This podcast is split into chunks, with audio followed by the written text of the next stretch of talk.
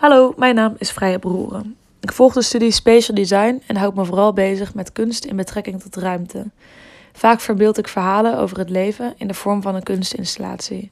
Net zoals bij mijn afstudeerwerk Geruisloos Nabeeld, wat u nu voor je ziet. In deze kunstinstallatie is het verhaal begonnen bij een verlaten boshut die ik tegenkwam in Nijmegen.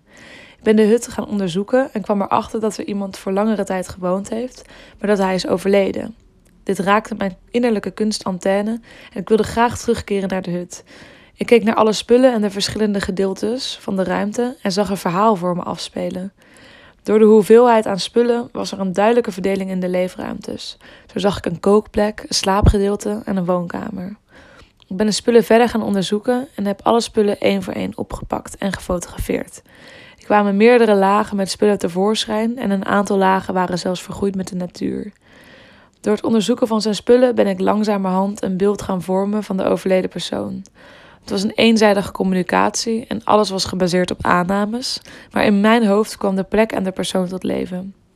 Ik ben dit beeld gaan omzetten in een kunstinstallatie, waarin ik schilderen, fotografie en jospapier heb gebruikt. Jospapier wordt in Azian Aziatische landen veel gebruikt bij begrafenissen. Het is een ritueel waarmee je de overleden persoon iets mee kan schenken de dood in. Er kwamen veel Aziatische spullen en kenmerken voor in de hut, dus vandaar de keuze voor het papier.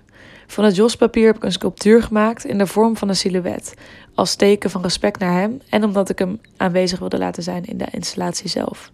Ook ben ik delen van de hut gaan schilderen. Hierdoor kon ik laten zien hoe ik de hut zie zonder de ruis eromheen. De foto's en schilderijen heb ik zo opgehangen in de kunstinstallatie dat je door het verhaal heen kan lopen. De installatie wordt geïntroduceerd met een tunnel vol met beelden van spullen die ik gefotografeerd heb. Die tunnel is bedoeld om je te overspoelen met beelden en het beklemmende gevoel van de hut weer te geven. Na die tunnel komt een rustige ruimte met de schilderingen en fotografie van de hut. Daarmee probeer ik de vrijheid te verbeelden. Ook ligt daar het sculptuur en de meest interessante spullen die ik heb meegenomen uit de hut.